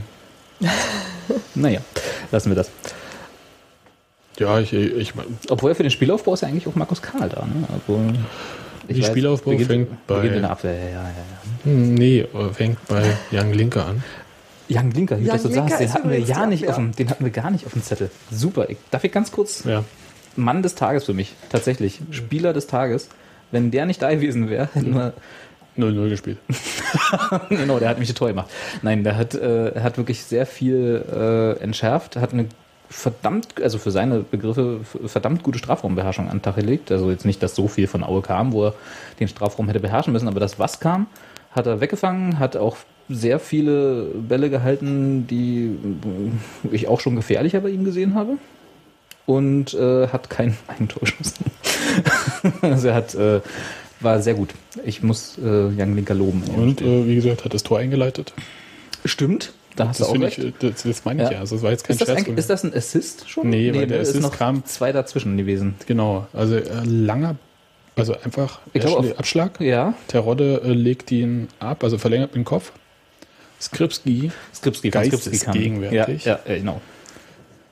schippt den einfach weiter. Ja, sehr cool gemacht auch. Ja, also Ja. ohne irgendwie. Und Wenn- genau da startet halt Shinduide und wie er sagt, er muss ihn nur noch ähm, ja, optimal vorbeilegen. Und so Hat er auch halt gemacht. Ja, ich. Also optimal vorbeilegen, O-Ton, Shinduide. Ja, war sehr gut. Also wenn das das ist, was äh, Neuhaus immer meint, dass Skripski im Training äh, das zeigt, dann muss ich sagen, hat er recht. Nee, im Training hat Neuhaus vom Abschluss gesprochen. Na gut, Assist, Points, Abschluss. Naja. Werfe ich jetzt einfach mal alles in den Topf. Aber wie gesagt, Jan Glinker, Top-Typ. Ja. War gut. So. Ähm, kommen wir mal zum unglücklichen Ergebnis ja. des Spiels. 80. Minute. Wann wurde eigentlich Chrissy Quiring eingewechselt? Chrissy Kriegen wurde in der 66. Minute eingewechselt und kam für den schon angesprochenen Jerome Polenz. Und in der 80. Minute musste er wieder runter. Äh, die 83. 80. 80. 80.. 80. Minute. Äh, wegen einer Oberschenkelblessur. Mal wieder. Mhm. Wir erinnern uns kurz, in Bochum verletzt, Ja. Muskelfaserriss im hinteren Oberschenkel. In Aachen gespielt und 25. Minute wieder runter. Kein Muskelfaserriss an der gleichen Stelle, aber Oberschenkel wieder. Und da hatte Uwe Neuhaus, ich habe den O-Ton leider nicht mehr, deswegen werde ich ihn einfach einsprechen und ich versuche auch einfach nicht die Stimme von Uwe Neuhaus nachzumachen, sondern ich rede es einfach, weil mitgeschrieben hatte ich es mir. Den O-Ton habe ich gelöscht. Kannst du ganz noch, was ist das jetzt, was du vorliest? Nach dem Aachen-Spiel. Nach dem Nach der zweiten Verletzung war der Trainer ein bisschen angesäuert, weil er sich schon wieder verletzt hatte. Mhm. So, er sagt halt, äh, keine Ahnung, vor allem der frühe Zeitpunkt hat mich dann schon überrascht. Ich hatte vor, ihn nicht länger als 60, 70 Minuten spielen zu lassen. In der 25. Minute ist das schon ein bisschen komisch. Und dann sagt er halt äh, zu der Verletzung selbst, das sind Erfahrungswerte. Wenn man Spieler fragt, ob sie etwas spüren, bekommt man immer ein Nein. Die haben und merken ja nie etwas. Man kann nicht mehr als mit ihnen reden und sagen, was das für Auswirkungen hat, wenn man sich eine Reruptur zuzieht. Vom Tag der Verletzung bis heute soll sich Quiring alles nochmal durch den Kopf gehen lassen. Er soll sich Notizen machen, um das als Erfahrung für sich abzuspeichern. Finde ich, äh, das ist eine ziemlich klare Ansage. Im, für Neuhausche Verhältnisse sehr klare Ansage. Ja, zumal das ja hier gegenüber Journalisten und nicht Ja, ja, gegenüber das meine ich. Quiring. Das meine ich, ja, ja. Das, Ich äh, möchte gar nicht wissen, was der Christopher Quiring gesagt hat. wahrscheinlich jetzt selber mit anderen Worten. Jedenfalls, ähm, als ich mitbekommen habe, dass Chrissy Quiring da äh, verletzt raus musste, Union dann in Unterzahl, weil sie schon, schon dreimal gewechselt hatten, Mhm. gespielt hat, ich dachte, oh mein Gott, was wird denn... Da hab ich gedacht, was hat denn Neuhaus dann nach dem Spiel zu diesem Thema gesagt, wenn er halt in Aachen schon so deutlich geworden ist? Ja, Hören wir es uns mal an. das hören wir uns einfach mal an. Darin sind Sie denn, dass wieder was passiert ist? Ich muss jetzt mal wissen, was eingedenkt von dieser Vorgeschichte. Nein, weiß doch jeder. Also ein Spieler, der verletzt ist, ähm, kommt erst Mal rein und äh, signalisiert nach ein paar Minuten, geht nicht mehr und beim zweiten Mal genau dasselbe. Muss man ihn da vielleicht so ein bisschen selber bremsen? Ja, ist ja nicht, ist ja, na, ist ja nicht nur sein Ehrgeiz, äh, ist ja unsere aller Aufgabe, einmal eine ri- richtige Diagnose zu stellen, äh, die dementsprechend zu behandeln. Aber ich kann mir nicht vorstellen, er hat ja auch eine Woche, wir haben äh, vor wenigen Tagen Sprinttraining gemacht, äh, da hat er alles absolviert, mehr Sprints als hier im Spiel. Es war nichts, äh, was man optisch sehen konnte, wo man, wenn man sagt, oh, er hat so ein bisschen geheim gehalten, das glaube ich nicht. Spätestens nachdem das das erste Mal passiert ist, äh, war das in Bochum? In Bochum ist es passiert. In, äh, In Aachen ist er raus. in Aachen, ja. In, in, nicht Paderborn. In Bochum, Bochum, erste. Bochum ist es passiert. Und dann war es, glaube ich, in Aachen, genau. Äh, darf kein zweites Mal passieren. Deswegen glaube ich auch nicht, dass er irgendwas verheimlicht hat. Also, er schon gehörigen Respekt vorgehabt, sich wieder was äh, oder, oder die gleiche Verletzung wieder zu bekommen. Nee, vielleicht sind es andere Dinge, die da eine Rolle spielen. Den müssen wir jetzt von, von A bis Z auf den Kopf stellen, um ihm da schnellstmöglich helfen zu können. Nicht schnellstmöglich, das ist eigentlich auch verkehrt. Ähm, die nächsten beiden Spiele sind sowieso weg und dann sind es nur noch drei und Saisonende Fragezeichen? Würde ich so formulieren. Mit Fragezeichen. Mit Fragezeichen. Ja, ich weiß es selber nicht, aber bevor ich da ein hohes Risiko eingehe, wir müssen genaue Untersuchungen anstellen, um wirklich zu wissen, woran es liegt. Ja. Genauere Untersuchungen müssen wir anstellen. Ja, ich wollte erst mal sagen, ähm, die Fragen, die Nachfragen, die ihr da hört, die sind von Michael Färber von der Morgenpost und ein großer Dank geht an Matze Koch für die Beschaffung des O-Tons, weil wir waren ja, wie gesagt, nicht da. Hat er noch zugeschickt, finde ich toll. Ja, ich glaube, die Diagnose ich, äh, ist das Kernproblem. Weil zwei Wochen oder zweieinhalb Wochen hat Christian Stuff einen Husten gehabt, der sich dann quasi als fast Lungenentzündung entpuppt. Ja. Jetzt äh, Chrissy Quiring mit der zweiten Folgeverletzung im Prinzip nach der ersten richtigen. Könnte sein, dass da vielleicht, ähm, weiß ich nicht, hat's, man macht so jetzt den Eindruck, ja, so, dass man sagt, ja, da haut irgendwas nicht hin, da müsste man vielleicht äh, Nee. besser untersuchen oder Wie du denkst, die medizinische Betreuung ist nicht optimal. Glaube ich eigentlich nicht. Ich- Das klingt so verschleißmäßig. Beides, ne? Also Verschleiß kann sein. Ähm, medizinische Betreuung könnte ich jetzt sagen, ähm, es ist so, wenn irgendwie was ist, dass montags ein MRT-Termin bei Union, das ist ja quasi der Klassiker. Komischerweise kriegt Hertha auch MRT-Termine sofort nach dem Spiel. Ja, die sind doch erst der Liga. Das hat ja damit nichts zu tun. Natürlich. Ähm, aber die sind alle privat versichert. genau und Union bei alles Union sind sie alles hier Barmer Ersatzkasse. So oder was. sieht's aus. Ja, ja. Künstlersozialkasse. Nur die Ja, aber ich meine, ihr versteht schon, was ich meine. Oder? Ja, ja, klar. Also, Ja. Äh, es geht jetzt nicht darum, den einzelnen Arzt anzuscheißen oder so, sondern es geht darum, dass eventuell vielleicht nicht alles optimal läuft. Aber äh, mit Medizin und optimal ist immer so eine Sache. Ne? Also gerade was jetzt, also nehmen wir mal nicht Schnellstmögliche, ja, ja, bestmögliche Untersuchung. ja, aber nehmen wir mal den äh, Husten von äh, Stuff mal raus und die Lungenentzündung, aber wenn, wenn ich jetzt Du hast es ja gerade selber vorgelesen, bevor wir den, den O-Ton nochmal gehört haben. Äh, Neuhaus sagt ja selber, Spieler sagen immer, dass es. Nee, was hat er gesagt? Spieler sagen immer, dass nichts ist. So. Ja, ja, die, Motto. die haben und merken ja nie was. Genau, weil sie halt spielen wollen, weil sie sich äh, anbieten wollen. Oder sie wollen halt auf dem Platz sein. Nee, ich habe, äh, pass auf, äh, vor dem äh, Spiel jetzt gegen Aue, Hm. das war das Auslaufen nach dem Karlsruher Spiel, wurde Neuhaus auch zum Thema Queering gefragt. Und Mhm. dann hat er gesagt, naja, ähm, ist gesund, aber ob er, ob er fit ist, 100% kann nur er sagen. Ja. Weil Neuhaus steckt ja nicht in dem Spieler drin, das ist ja logisch. Ja. Der hat die Werte, wenn Ja. die okay sind, kann er sagen, okay, von meiner Warte als Trainer ist es in Ordnung. Und da hat er aber das genauso gesagt, dann muss der Spieler, und da habe ich wieder an dieses nach dem Aachen-Spiel gedacht und dachte, hm, der hat so ein richtig Vertrauen in die Aussagen von Chrissy Quiring wird er wohl nicht mehr haben Ja. und wird ihn nicht spielen lassen. War meins. Hat er quasi auch nur am Ende, aber viel hat er nicht falsch gemacht. Der war eine Woche im Mannschaftstraining. Ich meine, was, was soll's denn? Ja, eben, das ist ja das. Also du kannst ja als, wie du gerade sagtest, du kannst als Trainer, musst du dich auf drei Aussagen im Prinzip verlassen. Wobei du hast halt die äh, Aussagen des behandelnden Arztes, du hast die Aussage des Spielers selber und du hast jetzt keine Aussage von einer natürlichen Person, sondern du hast die Belastungstests und die Eindrücke vom Training, die du irgendwie hast in der Woche vor dem Spiel. Und das sind deine Parameter, nach denen du gehen musst. Wenn der Spieler sagt, ich fühle mich fit, ja, ob man dem jetzt äh, noch vertraut oder nicht, muss halt Neuhaus selber empfehlen, äh, muss halt Neuhaus selber wissen. Und du hast auf der anderen Seite die Aussagen des behandelnden Arztes und da wissen wir alle nicht, wie es war. Da können wir nur mutmaßen, dass der Arzt gesagt hat, er ist einsatzfähig, weil sonst wäre er wahrscheinlich auch gar nicht auf dem Spielzettel gewesen. Und dann hast du die Trainingseindrücke. Und da Ich hast bin- du ja selber ich bin kein gesagt, Sportmediziner. Vielleicht, Nee, äh, vielleicht sind ist einfach nicht. Nee, aber vielleicht ist äh, hilft es, da einen Abschluss-MRT zu machen oder so. Ich keine Ahnung, wie oft man Möglich. irgendwie dann ein Bein durch die Röhre schieben kann oder nicht.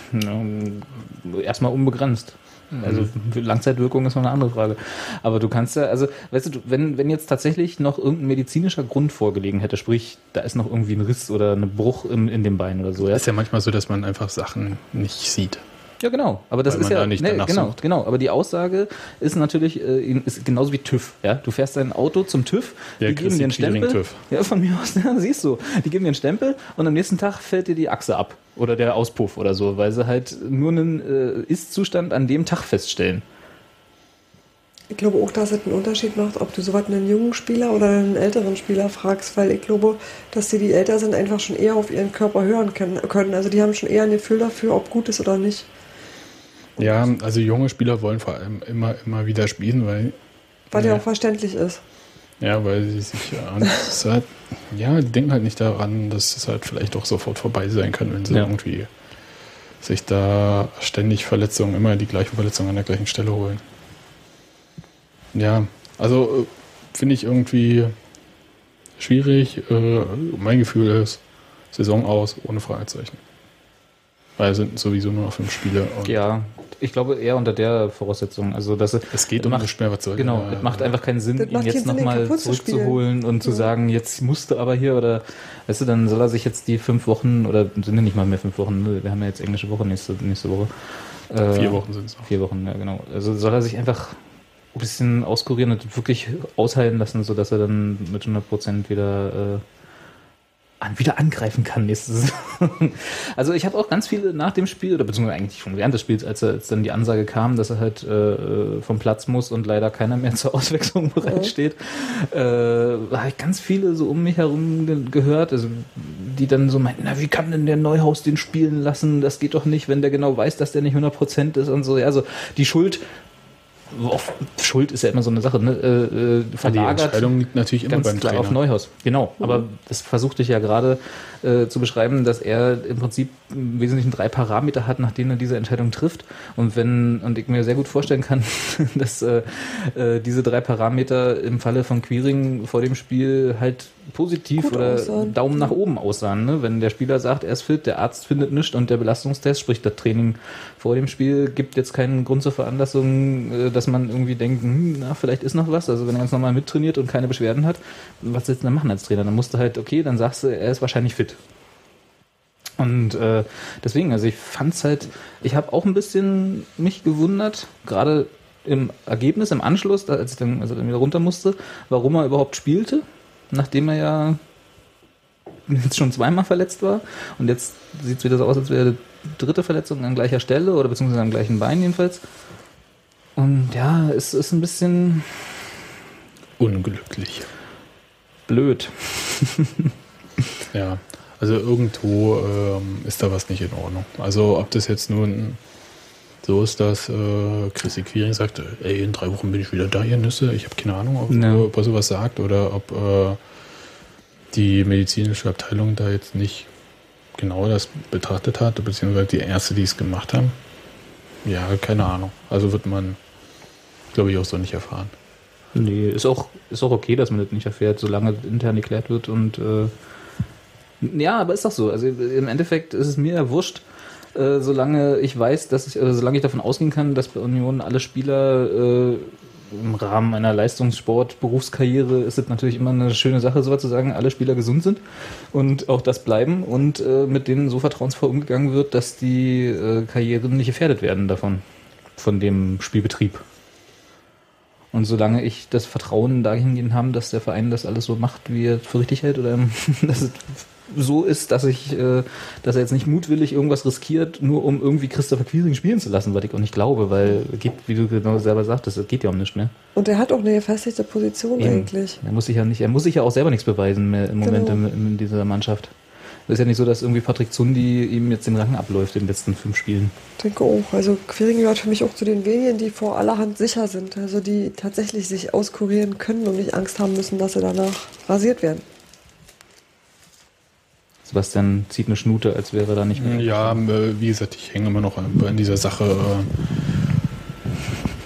äh, ähm, mit ähm, diesen MRT-Termin, weil es, es, es ist mir so negativ aufgefallen. Äh, was war denn das? Was war ähm, Samstagabendspiel letzte Woche Hertha Wolfsburg? Äh, Ja. Roman Hubnik äh, erleidet eine Außenbandverletzung.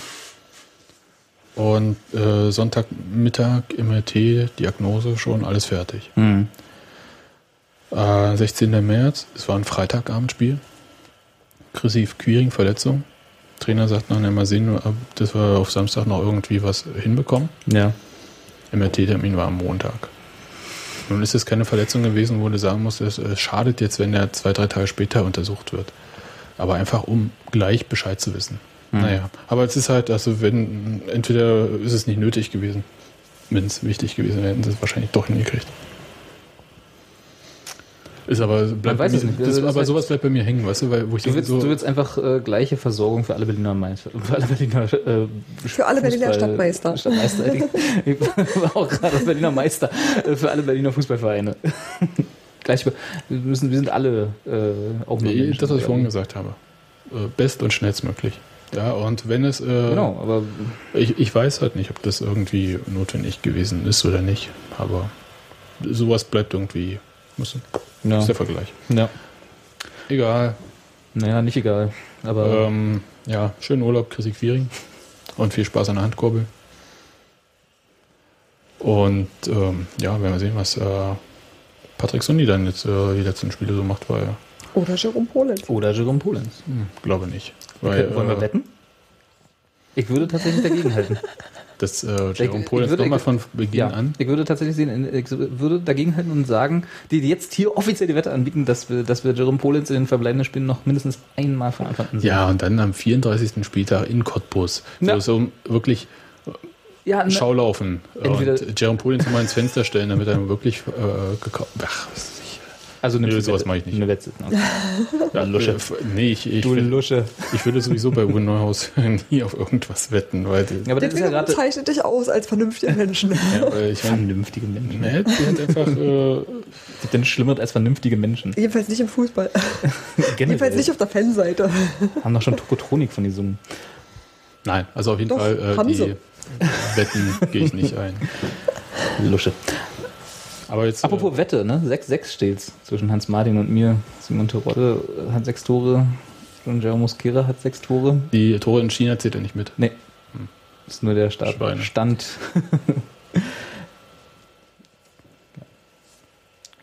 Dann machen wir mal ähm, Haken an das Spiel dran? Nö. Ja. Ein, doch, ich, ich würde nämlich eines noch sagen, würde sagen, danke Ali Safran, der sich nochmal als, Stimmt, das ist natürlich der sich als echter Unioner erwiesen hat und äh, quasi die Großchance. vor dem leeren Tor äh, drüber gehämmert hat. Hm. Finde ich total super. Dafür werfe ich einen Euro hier ins Schwein.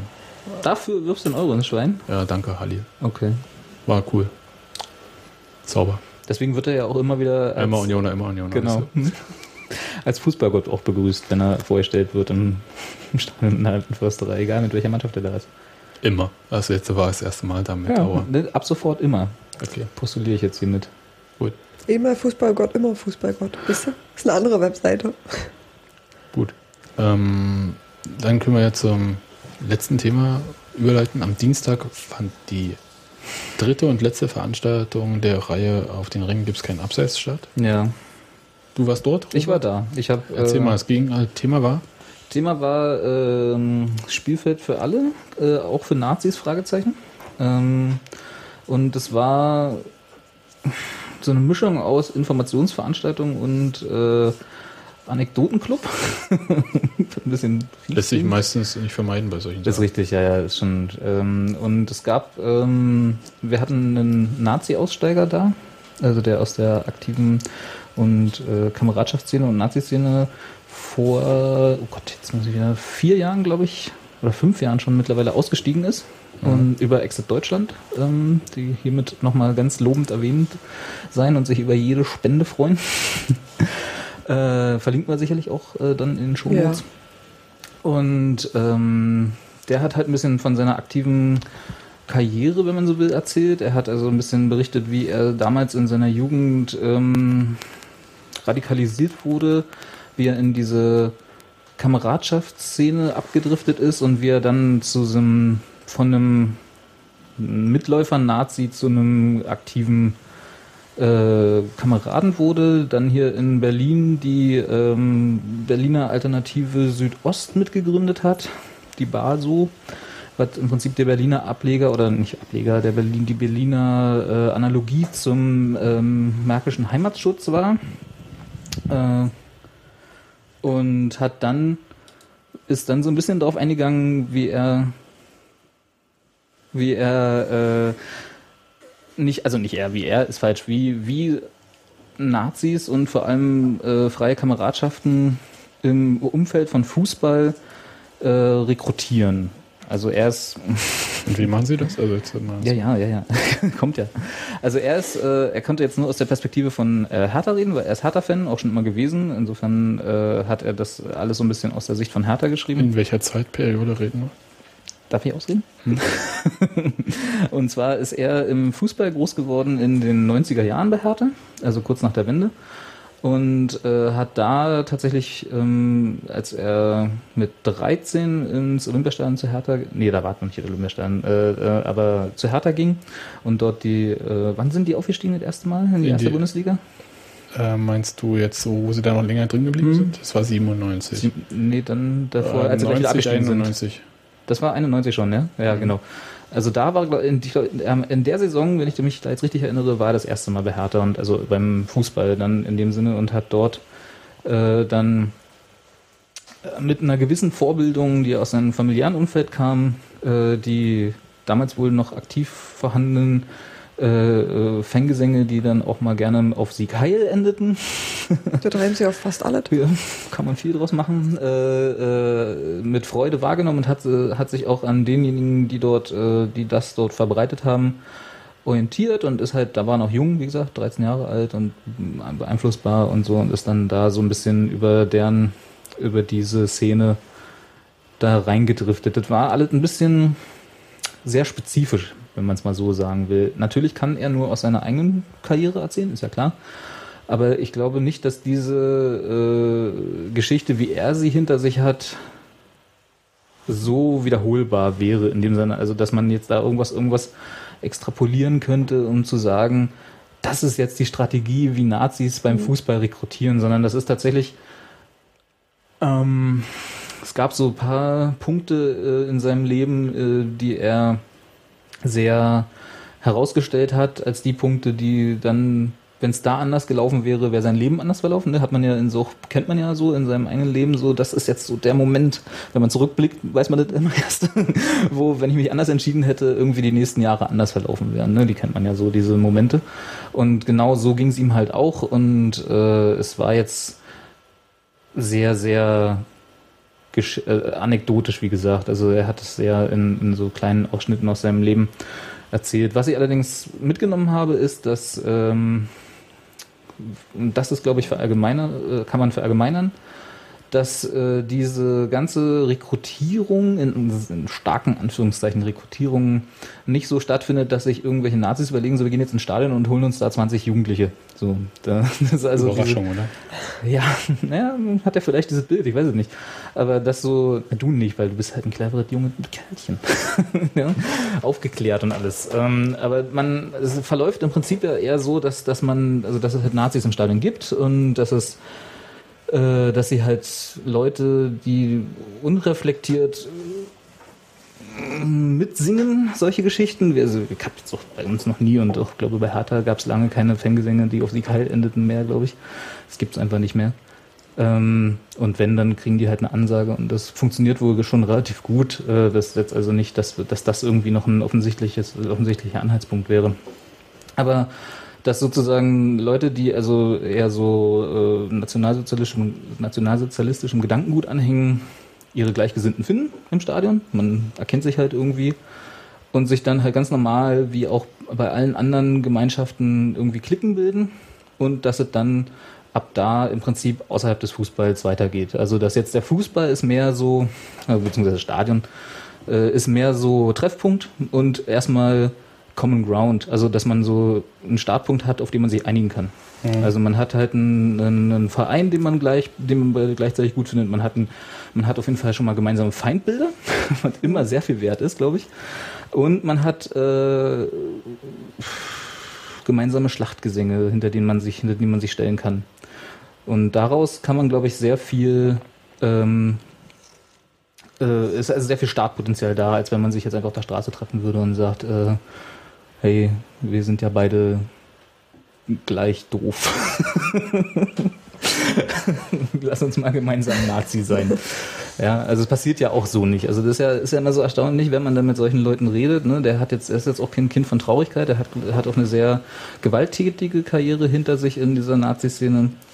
Ähm, und ähm, es gibt ja, glaube ich, es gibt ja niemanden, der irgendwie morgens aufwacht und sagt, ich bin heute mal ein schlechter Mensch.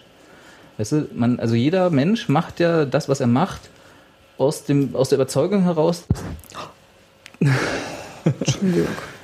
dass das was Gutes ist. Also, weißt du, was ich meine? Dass, dass man irgendwie morgens äh, nicht losgeht und sagt, äh, ich bin heute mal ein böser Mensch. Ja, ist ja klar. Naja, ich, das ist schon nicht so klar, weil man hat ja aus unserer Perspektive, die ja mm, eher liberal bis links ist, sage ich mal, würde ich euch jetzt mal mit einschließen, äh, sieht man ja so äh, Rechte bis Rechtsextreme ja immer aus einem, also wenn man sich einfach macht, aus einem sehr negativen Blickwinkel. Das ist ja auch jetzt nichts erstmal per se Verkehrtes. Warte mal, bevor, du- bevor du was sagst. Aber das ist halt. du hast halt, du hast halt immer das, äh, äh, das Schöne an solchen Veranstaltungen ist halt, dass du mal von der anderen Seite mitkriegst, dass die halt, äh, also natürlich denkt niemand, äh, ich bin heute mal scheiße, sondern man hat, man hat immer die Überzeugung, dass man ja was Gutes tut. Ich glaube auch, dass viel davon abhängt, wie das Umfeld ist, in dem du dich bewegst, also mit welchen Leuten du zusammenkommst. Ich glaube nämlich auch nicht, dass es meiner hochgradigen Intelligenz mit zwölf Jahren zu verdanken ist, dass ich heute so bin, wie ich bin, sondern ich hatte einfach das Schwein, auf nicht so viele Arschlöcher zu treffen. Ja. So, Sebastian, jetzt du. Du hast ja, Ja, schon. also ich habe viel mit irgendwie Leuten zu tun gehabt, die irgendwie sogenannt rechts sind oder als Nazis bezeichnet werden oder sich auch selbst als solche bezeichnet haben. Und habe nicht die Erfahrung gemacht, dass das irgendwie per se Dumpfbacken sind, sondern bin auf sehr hochintelligente Leute gestoßen, was ähm, das für mich manchmal ein bisschen schwierig gemacht hat, äh, nachzuvollziehen, wie man dann ähm, der Überzeugung sein kann, dass äh, eine Rückkehr zum absoluten Nationalstaat und so weiter ähm, die Lösung aller Probleme ist. Um das mal so zu sagen. Was mich immer inter äh, interessiert hatte, Vielleicht äh, gab es ja bei der Veranstaltung auch was. Ich ähm, hatte bei Union mal erlebt, dass die NPD in dem Fall Hm. äh, da versucht hatte, vor dem Stadion Sachen zu verteilen, Ja. was dann nicht so gut geklappt hat.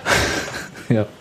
Das ist auch schon wieder lange. Weißt du noch, wann das war? Ich habe das überlegt. Das, ist muss- gefühlt schon zehn Jahre Ja, ja, das war kurz nachdem sie ihre Parteizentrale dort in der Ja, ja. äh, Seenbinder Straße eröffnet haben. Ja, ja, ist Da haben sie versucht, vor dem Stadion im Umfeld eines Spiels Infomaterial zu verteilen. Halt äh, Flyer und äh, hier, hier ist Braune Luftballons.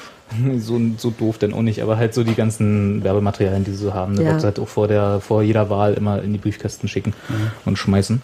Und äh, das ist dann im Prinzip äh, so geendet, dass, dass sie in der, äh, in, im Forst um, ums Stadion herum nonverbale Gegenwehr bekommen haben und da, glaube ich, sehr äh, überzeugend äh, des Geländes verwiesen wurden. Ja, mir, ich frage mich halt, das war halt ähm, tatsächlich Anfang oder, äh, des Jahrtausends oder Ende, Ich glaube, es war Ende des letzten Jahrtausends. Das ist schon größer, äh, geringer machen wir es nicht, ne? Nee, wir rechnen nur in Jahrtausenden. Und mich würde eigentlich interessieren, ähm, ob er da irgendwie was erzählt hat, wie bestimmte, also äh, du hast gesagt, die Rekrutierung findet, halt- findet halt darüber statt, dass man äh, das gleiche Interesse Fußball hat und dann mm, merkt irgendwie, das ist eine Nase, die passt zu uns, willst du nicht mal und so weiter und so fort. Das Übliche im Prinzip. Das Übliche, wie, wie, genau. wie man halt auch Leute für äh, seine coole Band oder für tolle Podcasts gewinnt, äh, ist ja auch nicht anders. Ja. Ähm, aber mehr ist da nicht an Strategie? Weil ich kenne die Geschichten, das sind natürlich 80er Jahre Geschichten dann, wo massiv in den Stadien äh, stattgefunden hat, was aber meiner Meinung nach jetzt einfach nicht mehr geht, dadurch, dass die Kontrolle viel, viel stärker ist. Also nicht nur die soziale, sondern auch einfach. Die polizeiliche Kontrolle und und so alles weiter. andere, genau.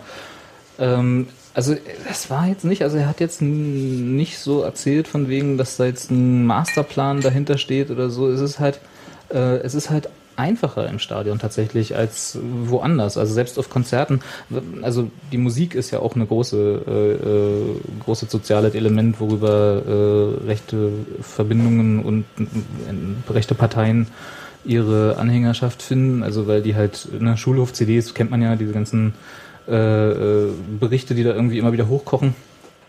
Und äh, so ähnlich ist es auch mit dem Fußball. Also es ist jetzt nicht so, dass da ein großer Masterplan dahinter steht, wo irgendwer das Spreadsheet irgendwo hat, ne, in einer Dropbox in der Geheim, äh, dass, dass da äh, und bis 2015 brauchen wir so und so viele Mitglieder aus dem, aus dem ersten FC Union auf unserer Seite, sondern äh, sie haben einfach äh, genau dieses soziale Umfeld von, äh, man hat ein aufgeheizte Stimmung, man hat einen äh, gemeinsam, gemeinsame Basis, man hat ein gemeinsames Feindbild, man hat also alles so, wo man, wo man schon weiß, das kann man alles abhaken in der, äh, in der Auf der innerlichen To-Do. ja, genau, auf der äh, Verbindungschecklist, wenn mit jemandem sich zusammentrifft. Ne? Dann geht man immer so durch die Punkte, was habe ich mit dem gemeinsam?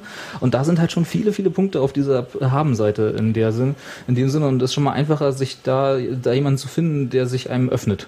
Und der dann äh, vielleicht auch ein bisschen alkoholisiert, äh, empfänglicher ist für gewisse Parolen. Ja, die Leute werden ja auch wieder nüchtern und dann müssen sie immer noch dabei bleiben.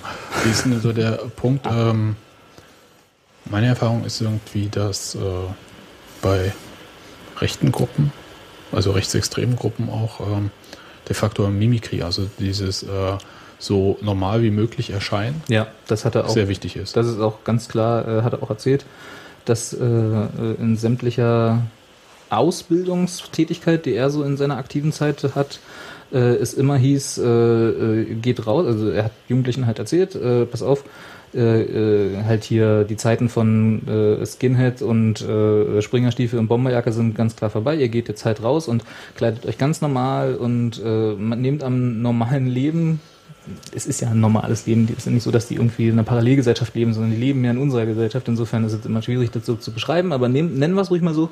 Ihr nehmt am normalen Leben teil und äh, verhaltet euch halt ganz normal, seid aber in Gedanken national und äh, seid halt privat national und äh, macht halt die entsprechenden Veranstaltungen mit. Und wenn ihr merkt, und da ist wieder der äh, Zusammenhang zur Rekrutierung in Anführungsstrichen, da ist Potenzial, dann nehmt ihr den einfach mal mit zu einer Veranstaltung, die wir hier so machen, ne? Zu einem Zeltlager, wenn es jetzt ein Jugendliche sind oder so, ne? Zu einem Infotreffen, wenn man irgendwie äh, schon so auf Halbstarke trifft oder so, ja, die irgendwie in der Kameradschaft was werden könnten.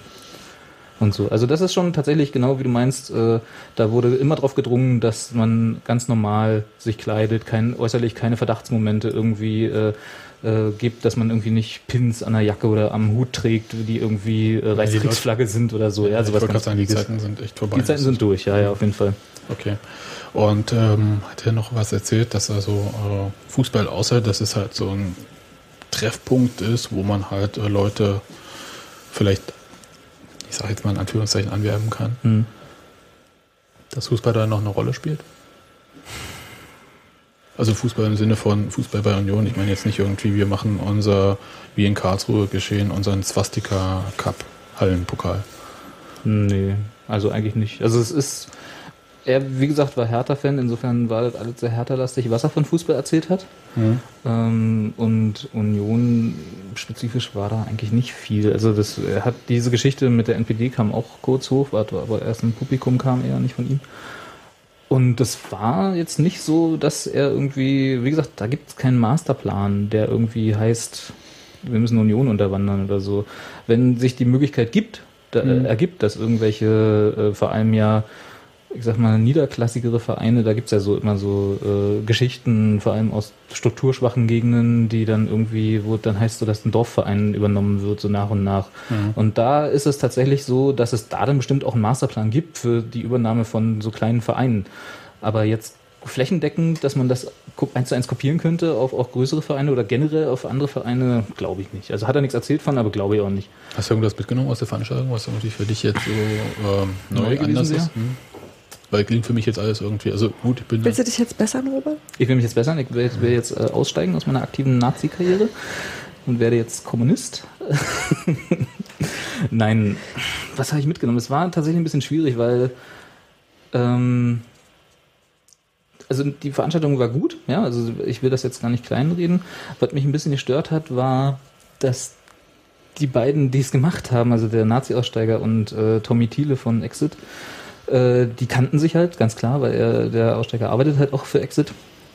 Ähm, und äh, man hat genau gemerkt, das war nicht erstes Rodeo, ja. Also die haben das schon so oft gemacht, hatten halt eingespielte Fragen, Antworten, dass der Ablauf der Veranstaltung war quasi klar und so. Und man, es hat mir so ein bisschen war so ein bisschen War der zu routiniert. routiniert, ja. es war so ein bisschen rund, ne? Es war so, so, man, es hat mir ein bisschen so hier und da mal Nachhaken gefehlt. Es gab sehr, sehr viele Nachfragen aus dem Publikum. Das fand ich sehr gut und auch War es so ein selbstvergewissendes Publikum oder Nein, waren auch andere Leute? nein, da waren auch andere. Das war, war ganz lustig, da war dann eine Nachfrage von einem unserer Jungschen, wie es immer so schön heißt, die dann halt äh, so, hier, wenn ihr, äh, wenn ihr aber hier äh, mit den Rechtsextremen, was ist denn mit dem Linksextremen im Stadion? Ne? Und da kam dann sehr routiniert, äh, da war dann die Routine wieder sehr gut. Die Antwort, naja, du willst mich jetzt in diese Extremismusdiskussion hereinziehen, ne? von wegen so, wenn ihr was gegen die Rechtsextremen macht, dann müsst ihr auch was gegen die Linksextremen machen, dieses übliche äh, Spiel, was dann halt anfängt. Äh, und das hat er sofort abgebügelt, hat gesagt, ja, äh, das ist aber nicht meine Diskussion. und das fand ich sehr gut. Also da hat sich die Routine ausgezahlt, dass er auch nicht der, derjenige ist, der jetzt auf, das erste Mal auf so einer Veranstaltung redet. Also der hat das schon oft gemacht und äh, hat auch Vor- und Nachteile. Wie gesagt, einer der Nachteile war, dass es ein bisschen von der Präsentation her so ein bisschen so wirkte wie ein eingespieltes Theater, aber also nicht Theater im Negativen, dass er da irgendwas Scheiße erzählt, aber halt, dass es so. Er hat es schon oft gemacht, einfach so. So kann man es, glaube ich, am Ja, besten du musst natürlich das Thema in irgendeiner Weise präsentieren. Ist ja, ist ja vollkommen normal. Wobei, er hat auch gesagt, und das fand ich sehr interessant, das habe ich tatsächlich mitgenommen, da, wie gesagt, er arbeitet jetzt für Exit, hat aber auch gesagt natürlich, dass nicht jeder Nazi-Aussteiger sofort als Belohnung einen Arbeitsvertrag bei Exit bekommt, sondern äh, er hat sich das auch gewünscht und so und wird jetzt aber auch gerne es mal sein lassen. Das fand ich sehr interessant. Also er sieht jetzt seine, seine Zukunft, ja, diese berühmte Frage, wo sehen Sie sich in zehn Jahren, ist jetzt tatsächlich nicht so, dass er jetzt durch die Lande zieht mit Tommy zusammen und äh, Als äh, bekehrter als, Nazi. als bekehrter Nazi äh, solche Veranstaltungen äh, Land auf Land abhält. Das ist bescheuert, weil du so einen Stempel mit dir rum Ja, genau. Und er will halt äh, ein Studium jetzt fertig machen und sich halt ganz normal, so normal wie es halt irgend geht, mit Polizeischutz und äh, ähm, dann halt äh, sein, sein Leben neu aufbauen und neu ordnen. Das fand ich zum Beispiel sehr cool. Also diese, diese Einstellung, dass er dann nicht sagt, äh, okay, ich sehe jetzt meinen, den Missionen NAS-Auftrag irgendwie zu Jugendclubs zu gehen und zu sagen, was natürlich auch wichtig wäre, ja. Also äh, ist jetzt nicht so, dass ich so. Ich weiß es nicht, ob so wichtig ist. Hm, Mich doch. erinnert das an, an diese, früher als äh, Jungpionier hatten wir häufig diese ganzen Veteranentreffen und so weiter und so fort. Und ich habe daraus als Kind überhaupt nichts mitgenommen, ehrlich gesagt. Das ist Ich glaube- ich glaube, das ist Kinder sind da auch wird, Nee, jung, aber auch als Jugendlicher, weißt du, da wird dir halt, da, da, selbst wenn du nicht der Meinung bist, äh, ist es ja so, quasi so eine Mainstream-Sache, wo es halt schwer ist, irgendwie rein zu sagen, also kritisch da ranzugehen. Hm. Ähm, weiß ich nicht. Also äh, ist wirklich schwierig. Und ich stelle mir jetzt vor, ich war nun häufig auf, ähm, als ich jünger war, ja, Damals? damals TM, ähm, ja, häufig äh, in der von dir bezeichneten strukturschwachen Region auf Dörfern unterwegs und äh, in Jugendclubs. Und es war nicht alles schön. Ja, aber ich glaube nicht, dass da irgendein Aussteiger-Programm äh, einen Abend äh, mit einem nazi Nee. oder glaube- ansatzweise was gebracht hat. Überhaupt ich glaube nicht. auch nicht, Nee. dass du damit ähm, direkt an die jungen Leute rankommst, aber ich glaube, wen du, ähm, wessen Sinne du schärfen musst, ist äh, das Erziehungspersonal. Ja, also ja Das ist ja doch, das das gibt es schon, ja, doch, aber das gibt es schon. Und ähm, wenn denn jemand wirklich was hat, dann muss er halt zu seinen Leuten vor Ort gehen können. Das kannst du nicht über extern regeln, aber du musst halt ein Bewusstsein schaffen. Also das ist halt im Prinzip wie mit der mit der ersten Veranstaltung. Du musst für manche Sachen einfach ein Bewusstsein schaffen, sodass eben auch das Bild von Nazis, sag ich mal, sich geändert hat, dass auch da sich Dinge der Zeit angepasst haben und dass du eben nicht mehr davon ausgehen kannst, du erkennst das alles und Baseballschläger, Bomberjacke, Glatze. genau. Und äh, wenn das nicht vorhanden ist, dann ist es mir ganz lieber. Ja. Was würdest denn du, äh, Robert, du hast ja alle drei Veranstaltungen äh, besucht, auch die zweite mit, äh, wie hieß sie, äh, Pyro, Pyro, Polonia? Pyro p- äh, und dann noch ein Wort, was ich nicht aussprechen kann. So in der Art, ja. Also, ja. Ja, äh, wie fandst du diese ganzen, also den Dreiklang dieser Veranstaltung?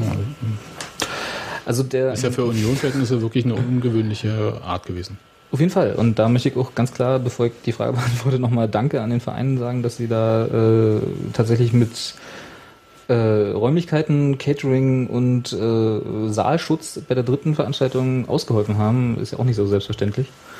Und äh, uns sehr unter die Arme gegriffen haben, was diese ganze Geschichte angeht. Also so wie sie halt äh, in, in einem Rahmen eines Vereins machen können, der sich halt nicht klar positioniert oder so bla, aber halt zu den Themen doch irgendwie äußern will.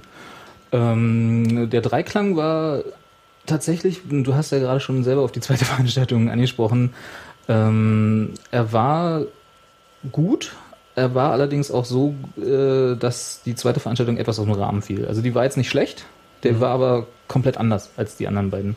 Die erste, wo es halt um Homophobie im Fußball ging, war äh, sehr, sehr preaching to the choir. Also sehr äh, von einer Gruppe Menschen, die da überhaupt keine Probleme gesehen haben. Die Probleme kamen tatsächlich eher so äh, hier auf unserer Facebook-Woche zustande und äh, äh, irgendwie in Wo du, Gesprächen wo du meinst, dass die Leute, äh, die Leute, die es hätte erreichen sollen, nicht erreicht nicht da waren, genau, Mhm. Punkt aus. Also die, aber das ist ja auch verständlich, wenn die halt Homophobie für eine Krankheit halten, dann kommen die natürlich zu, zu so einer Veranstaltung nicht, weil sie Angst haben, sich anzustecken. Verstehe ich ja auch. Und äh, die zweite Veranstaltung war dann vor ein bisschen anderem Publikum, weil die sich da tatsächlich eher so für den Fußball und die äh, Fußballszene in äh, äh, Polen interessieren. Was auch schön war, was aber mit dem äh, Internationalen Wochen gegen Rassismus, so in dem Rahmen diese Veranstaltungsreihe stattfand, jetzt nicht so viel zu tun hatte. Aber okay, ja, kann man. Da kam zwar auch so dieses Thema zur Sprache, wie so die polnische Fußballszene zu in Sachen Homophobie und Ausländerfeindlichkeit steht, aber das wurde relativ schnell abgehandelt. Und die dritte Veranstaltung war nicht nur die bestbesuchteste, also äh, da waren, waren jetzt im Vergleich zu den 50 Mann, die bei der ersten waren, waren jetzt äh, 130 da, was natürlich äh, schon schön war. Äh, und da war tatsächlich dann so das erste Mal, wo du merktest, da haben die Leute auch die Verbindung gesehen. Also bei der ersten Veranstaltung mit Homophobie haben, glaube ich, ganz viele einfach die Verbindung nicht gesehen, weil sie davon ausgehen, und das ja eigentlich auch was Positives, dass wir damit kein Problem haben. So, äh, fanden das ja auch irgendwie eine positive Wertung dieser, dieser Geschichte. Und bei der, bei der dritten Veranstaltung hast du gemerkt, die wollten. Ja, also da, wie gesagt, das meinte ich ja vorhin schon, viele Nachfragen aus dem Publikum und auch sehr viel äh, so nach dem Motto, na erzähl doch mal hier, was können wir denn, wo sind die Anzeichen für unsere Jugendlichen, ja, oder für, auch für eigene Kinder, was, worauf muss man achten und so. Und wie hast du es bei, wie war es bei dir und wo hätte man äh, noch mal was dagegen steuern können und was hätte man machen können und so. Und da kam halt sehr viel und äh, auch so nach dem Motto, was hat euch damals am meisten wehgetan? Also wie können wir, also so Strategie, Anregungen, wie kann man, wenn man das, wenn man da ein Problem sieht, äh, dagegen arbeiten und wie kann man was dagegen machen und so. Und das war schon, das war schon sehr, sehr aktiv und lebhaft die Diskussion und wurde auch sehr von den Leuten, die da waren, sehr gut angenommen. Also insofern ein sehr, sehr cooler Abschluss von den drei guten Veranstaltungen, wobei die zweite halt fürs Oberthema nicht so viel gebracht hat, aber trotzdem gut war in ihrer eigenen Welt. Siehst du eine Chance für eine Fortsetzung von so einer Reihe? Ich hoffe sehr. Also ich hoffe sehr, dass die, äh, dass die Chance äh, nächstes Jahr mindestens wieder da ist. Also wieder auch in den internationalen Wochen gegen Rassismus eingebettet, gerne. Äh, allerdings muss man sagen, dass die Leute, die das jetzt alles organisiert haben, äh, da ganz, ganz dringend Hilfe brauchen, das dann nochmal auf die Beine zu stellen, weil das war äh, echt jetzt auch menschlich, was so, weil die haben ja auch alle Jobs nebenbei ja, und müssen auch alle irgendwie Geld verdienen. Äh, das war schon sehr, sehr anstrengend. Wie viele. Leute waren denn jetzt beteiligt? Also insgesamt beteiligt waren so äh, zehn Mann insgesamt, aber im Endeffekt lag es auf den Schultern von zweien, muss man ganz klar sagen. Und äh, das kann jetzt nicht nochmal so werden. Aber da, das ist ja eine Organisationsfrage. Äh, ich glaube schon, dass der Verein da gern, also ohne jetzt gefragt zu haben, würde ich das jetzt mal so in den Raum stellen, da auf jeden Fall nächstes Jahr auch wieder äh, unterstützend eingreifen würde. Äh, diejenigen, die uns da sonst noch unterstützt haben, also das ist vor allem voran das äh, Bündnis für Demokratie äh, in Treptow-Köpenick, die haben schon auf jeden Fall signalisiert, äh, dass sie da auch wieder dabei wären und haben auch signalisiert, dass sie nach der WM gerne nachwaschen würden, was dieses Polen-Thema angeht. Ähm, da müssen wir mal sehen, was daraus wird. Äh, weil da weiß ich, wie gesagt, noch gar nichts, außer dass da Interesse besteht. Und natürlich Fuma, klar, ist ja äh, also einer von den beiden, die sie hauptsächlich mitorganisiert haben, ist halt in der Fuma. Insofern wird da jetzt auch kein, machen wir keine Sorgen, dass da noch irgendwie Also FUMA, sagt, die Fan- und Mitgliederabteilung. Ah ja, genau. Das muss man ja vielleicht nochmal für Nicht-Unioner, die hier zuhören, erklären, genau. Also wie gesagt, ich bin da sehr positiv eingestellt, dass man das irgendwie nächstes Jahr wiederholen könnte. In welchem Rahmen, mit welchen Themen, muss man dann nochmal sehen. Aber ja, könnte, wäre vielleicht mal interessant, diese Homophobie-Veranstaltung nochmal aufzugreifen, weil da war tatsächlich auch von Seiten von Tanja Walter-Ahrens, die ja da war, äh, auch die Frage ähm, an die anwesenden Unioner und damit auch an alle, ja, äh, was denn jetzt konkret gegen äh, halt so Leute, die Homopho äh, Homosexualität für eine Krankheit halten, und die gibt's ja anscheinend auch in Unionerkreisen, ähm, eigentlich gemacht wird. Also nicht gegen sie, aber dass zur Aufklärung beigetragen wird von denen. Ne? Und, und da müssen wir uns, glaube ich, auch alle an die eigene Nase fassen, um mal zu gucken, wie man da gegenhalten kann. Dazu, glaube ich, fallen mir anderthalb Sachen ein. Das wäre schon gut. Also ich glaube, äh, eine Sache ist, dass es tatsächlich schwierig ist, sowas, ähm, ich will nicht sagen, von oben herab zu predigen, aber natürlich ist die Art der Ansprache Frontal, da, die Art der Ansprache ist da ganz, ganz wichtig und ähm, ich glaube, es kommt auch ein bisschen darauf an, wer dir das vermittelt. Es gibt Dinge, die nimmst du nicht von jedem an.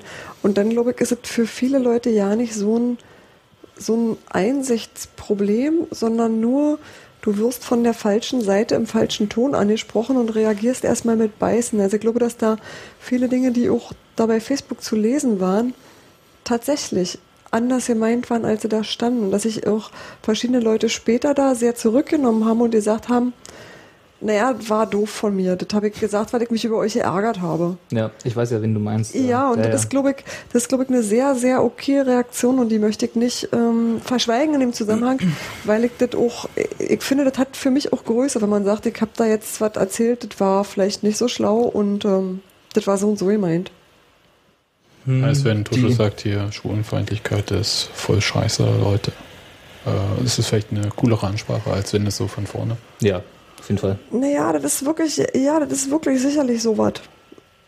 Ich meine, ich fand das jetzt, äh, also es war jetzt hier nicht als Witz gemeint, sondern Nee, nee, weil einfach nee. ähm, War genau so. Matuschka einfach eine Ansprache hat und auch eine, wieder kommt klar rüber und äh, Findet die richtigen Worte. ist jetzt hier nicht so ähm, äh, verdächtig linksliberal oder so. Nee.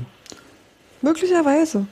Ne? Es ist halt, so als Typ. Genau, es ist halt so, äh, also ich, da muss ich allerdings auch sagen, es gibt ja jetzt im Moment kein akutes Problem, was jetzt, also abgesehen von einigen Äußerungen auf Facebook, wo man halt sagt, okay, es scheint Leute zu geben, auch in Uni- Unionerkreisen, die äh, da noch äh, verquere Positionen zu einnehmen. Jetzt, ich will jetzt gar nicht mal Wunder sagen, was bei knapp 20.000 Fans.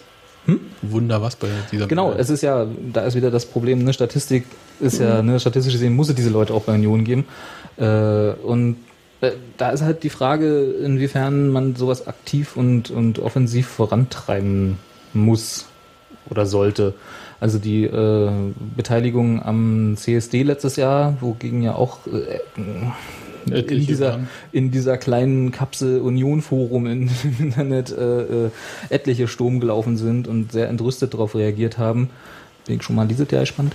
Ähm, ähm, da wird, da, da hat man ja auch gesehen, dass es äh, die, die Kritik war ja auch dahingehend eher so, dass diese, dass diese Flanke unnötig geöffnet wird. Also dass man, dass man, äh, da- dass sie nicht verstanden haben, warum sich der Verein damit beschäftigt. Nicht mal so sehr, weil sie alle dagegen waren, dass sich der Verein damit beschäftigt oder dass der Verein irgendwie dort Stellung bezieht, sondern dass sie nicht verstanden haben, warum, weil sie das in ihrer Welt halt gar nicht haben. Weil das, Genau. weil das Ja. nicht dazugehört. Genau, Ja, ja. ist mir schon klar. Ja, aber es ist ja, Ja, aber das macht ist aber eine Unterscheidung. Das ja. ist, ist, ist ja was anderes, wenn sie dagegen sind, weil sie halt äh, Schwule und Lesben nicht mögen oder doof finden oder hassen oder homophob sind oder ob sie einfach sagen, äh, äh, Hat das mit ist Fußball nichts zu tun. ja, Ja, das, äh, ist aber auch ein bekanntes Argument. dass da natürlich noch andere Intentionen hinterstehen und so, alles kein Problem. Genauso wie Politik raus aus dem Stadion ja, ne, ist ja diese komische Parole, Die gilt ja auch nur für manche politischen Themen. Genau. Ja. weil Fanpolitik ist ja keine Politik. Und fick dich DFB ist ja eine ganz normale Aussage. Aber egal. Ja, aber unsere Meinung ist ja klar, die müssen wir jetzt hier nicht äh, dauernd wiederholen. Sind wir durch jetzt, oder? Also ich bin durch. Weil wir haben äh, in ein paar Tagen schon wieder ein schweres Spiel vor uns. Komm, da muss noch ein Euro für rein. ja. Eins, das ich sehen darf übrigens. Am Dienstag gegen St. Pauli. Nee, das danach. Ja, Ja, das, das am Dienstag darf ich hoffentlich auch sehen, aber nur am Fernseher. Ja, aber ich meine jetzt erstmal Ich sehe die Tage noch eins. St. Pauli, äh, schon wieder ein Podcast und dann drei Tage später. Wollen wir den eigentlich, wollen wir den. Wollen wir mal einen Doppelpodcast machen? Nein, nein. Du Wir willst machen nach jedem Spiel ein. Du kriegst so ein Plissé im Ohr, das geht doch ja nicht. So ist das. Chef hat gesagt, wir müssen folgen. So ist es. Ich entfolge dich. Folgt uns auf. Twitter und auf Facebook und liked uns. Social Media Werbung. Ja, okay, dann lassen wir Themen hierauf bewenden. Anderthalb Stunden reichen ja auch. Dann äh, bis nach dem St. Pauli-Spiel. Wenn hier einer Tschüss sagt, bin ich das. Okay. Tschüss, Sebastian. Bis Steffen. Tschüss, Robert. Tschüss.